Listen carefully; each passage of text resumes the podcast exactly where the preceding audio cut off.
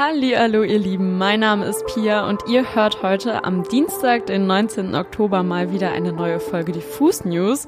Heute jedoch weder mit Torben noch Yannick an meiner Seite, sondern mit einer ganz neuen Stimme und zwar mit Daniel. Hallo. Hallo, ich rede ja sonst immer über Bücher hier. Ich freue mich auch, dass ich jetzt mal bei Diffus äh, tatsächlich über Musik sprechen darf, weil das höre ich natürlich auch recht häufig. Ja, voll, sonst gibt's uns ja immer spannende Buchtipps. Heute geht's mal wieder um heiße Musik-News bei uns. Wir sprechen in der heutigen Folge nämlich über das Roskilde Festival, das die ersten Namen für das Festival 2022 bestätigt hat.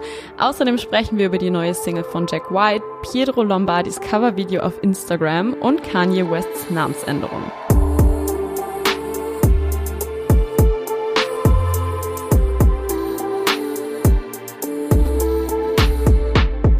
Ja, und wir beginnen mit Jack White, neue Musik von einem alten Bekannten. Und ähm, mich würde interessieren, wie Jack White das findet, dass er neben so einem großen deutschen Künstler wie Pietro Lombardi ähm, in dieser Sendung auftaucht. Aber Jack White lässt sich hierzulande ja recht selten blicken, leider. Aber er ist immer noch fleißig und hat jetzt tatsächlich zum ersten Mal seit vier Jahren einen neuen Song rausgebracht. Der Song heißt Taking Me Back. Es ist eine Single die A-Seite ist äh, eine sehr roughe Version und der eigentliche Song und dann gibt's noch eine etwas countryeske Version dazu, die Taking Me Back Gently heißt. Der Song wurde komplett von Jack White in seinem Studio in Nashville eingespielt und komplett heißt in diesem Falle komplett.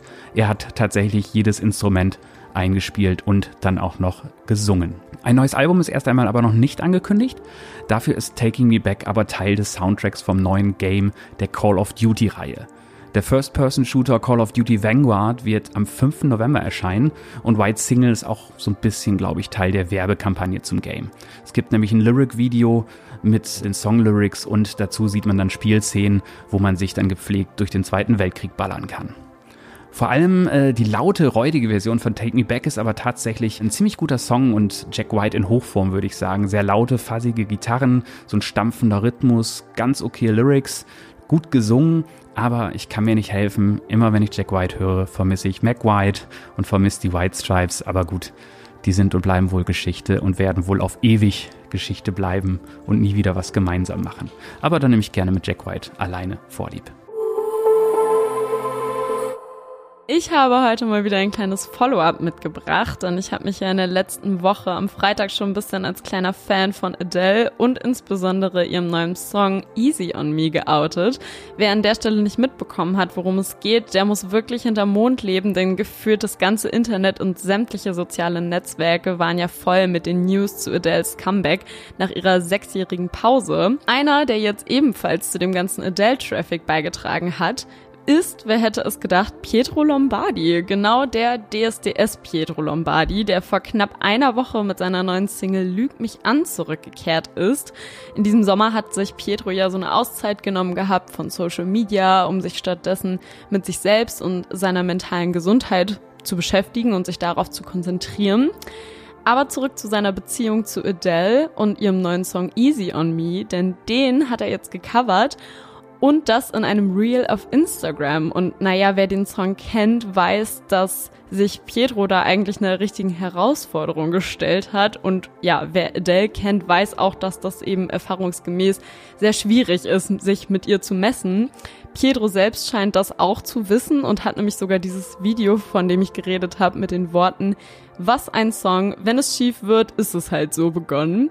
Ganz begeistert scheint er übrigens auch im Nachhinein nicht von seiner Performance zu sein, denn der Clip endet nach wenigen Sekunden mit dem Satz, es ist zu schwer, ich lade es trotzdem hoch wo er recht hat. Aber naja, seine Fans scheinen den DSDS-Gewinner trotzdem sehr für diesen Versuch zu feiern. Das Video hat aktuell mehr als 21.000 Aufrufe und über 650 Kommentare, in denen auch prominente Gesichter wie zum Beispiel Mike Singer und Ex-Bachelorette-Kandidat Jonathan ihre Bewunderung ausdrücken. Also schaut euch das definitiv mal an, ihr findet es auf Instagram. Und bei all dem Hauptsache Alessio geht's gut. eh. Ja, kommen wir nun äh, zum Roskilde Festival und damit zu einem meiner absoluten Lieblingsfestivals.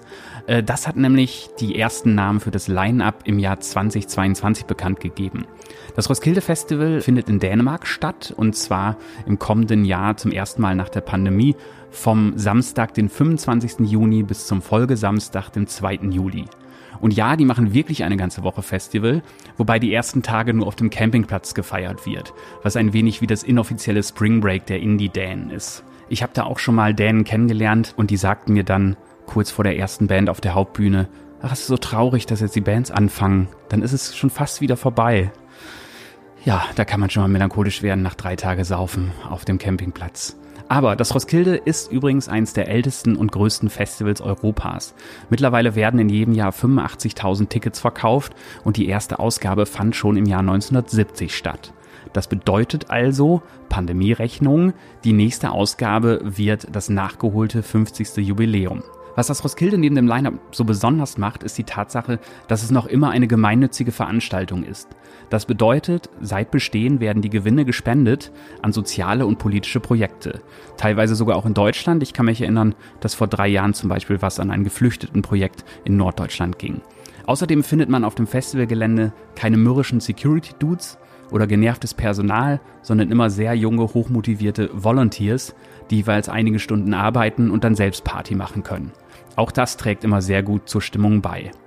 Und wenn man dann erst einmal vor dieser eigentümlichen Konstruktion der Orange Stage stand, so heißt die Hauptbühne, der will da immer wieder hin.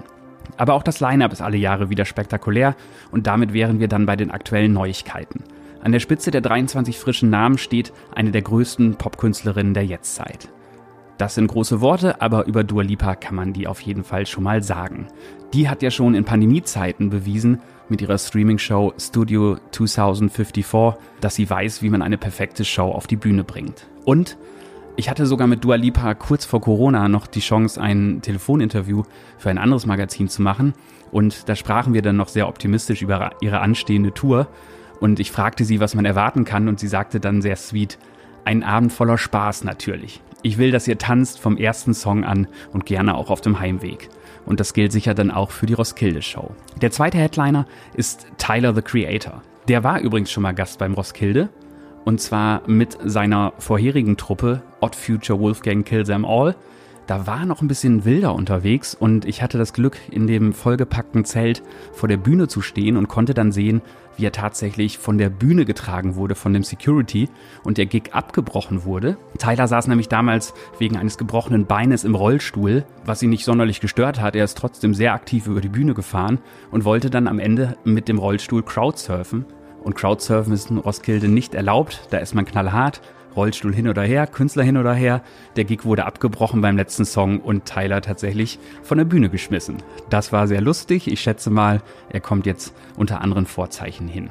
Ansonsten sind beim Roskilde noch dabei Haim, Idols, St. Vincent, Arlo Parks, Fountains DC, Kelly Lee Owens, Moses Sumney, Poppy, Black Pumas und noch ein paar andere mehr. Könnt ihr am besten auf der Festival-Website abchecken. Jetzt kommt zum Schluss noch der kleine Haken. Das Festival ist schon fast ausverkauft.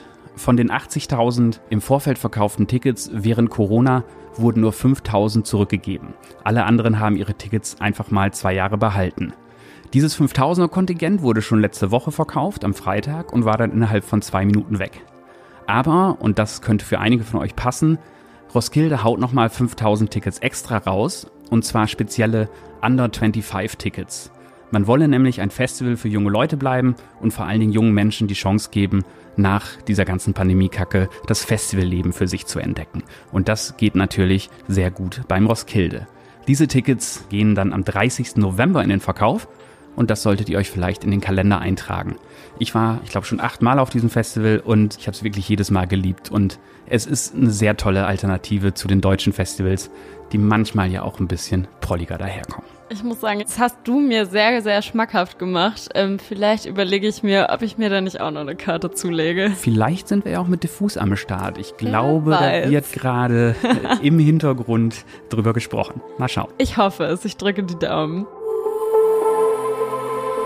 Als letztes haben wir heute mal wieder Kanye West in den Diffus News. Und wer hätte gedacht, dass uns Kanye eigentlich in diesem Jahr nach diesem ganzen Dawn da hin und her nochmal überraschen kann.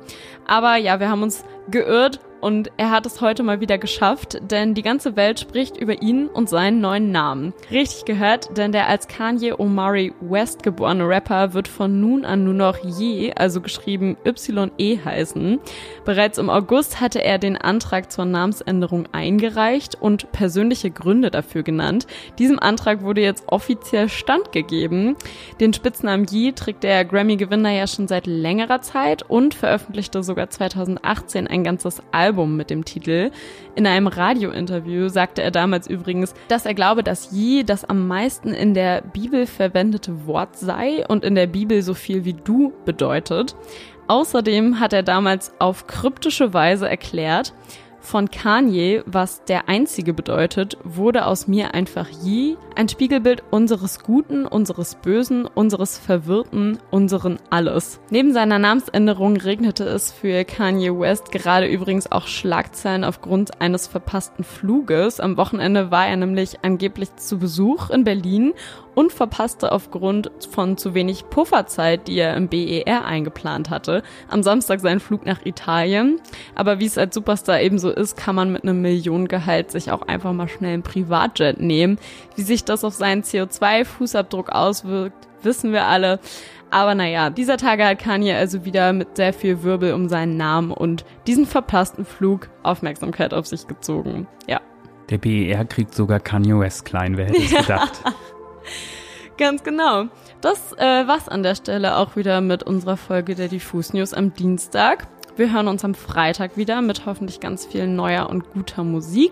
Dann auch wahrscheinlich mit Torben an meiner Seite, der ist aktuell krank. Wir schicken ihm auf jeden Fall ganz gute Besserung vom Office zu ihm nach Hause. Danke an dich, Daniel, dass du eingesprungen bist. Danke, dass ich hier sein durfte. Das war sehr nett. Genießt den Rest der Woche. Wir hören uns am Freitag. Tschö.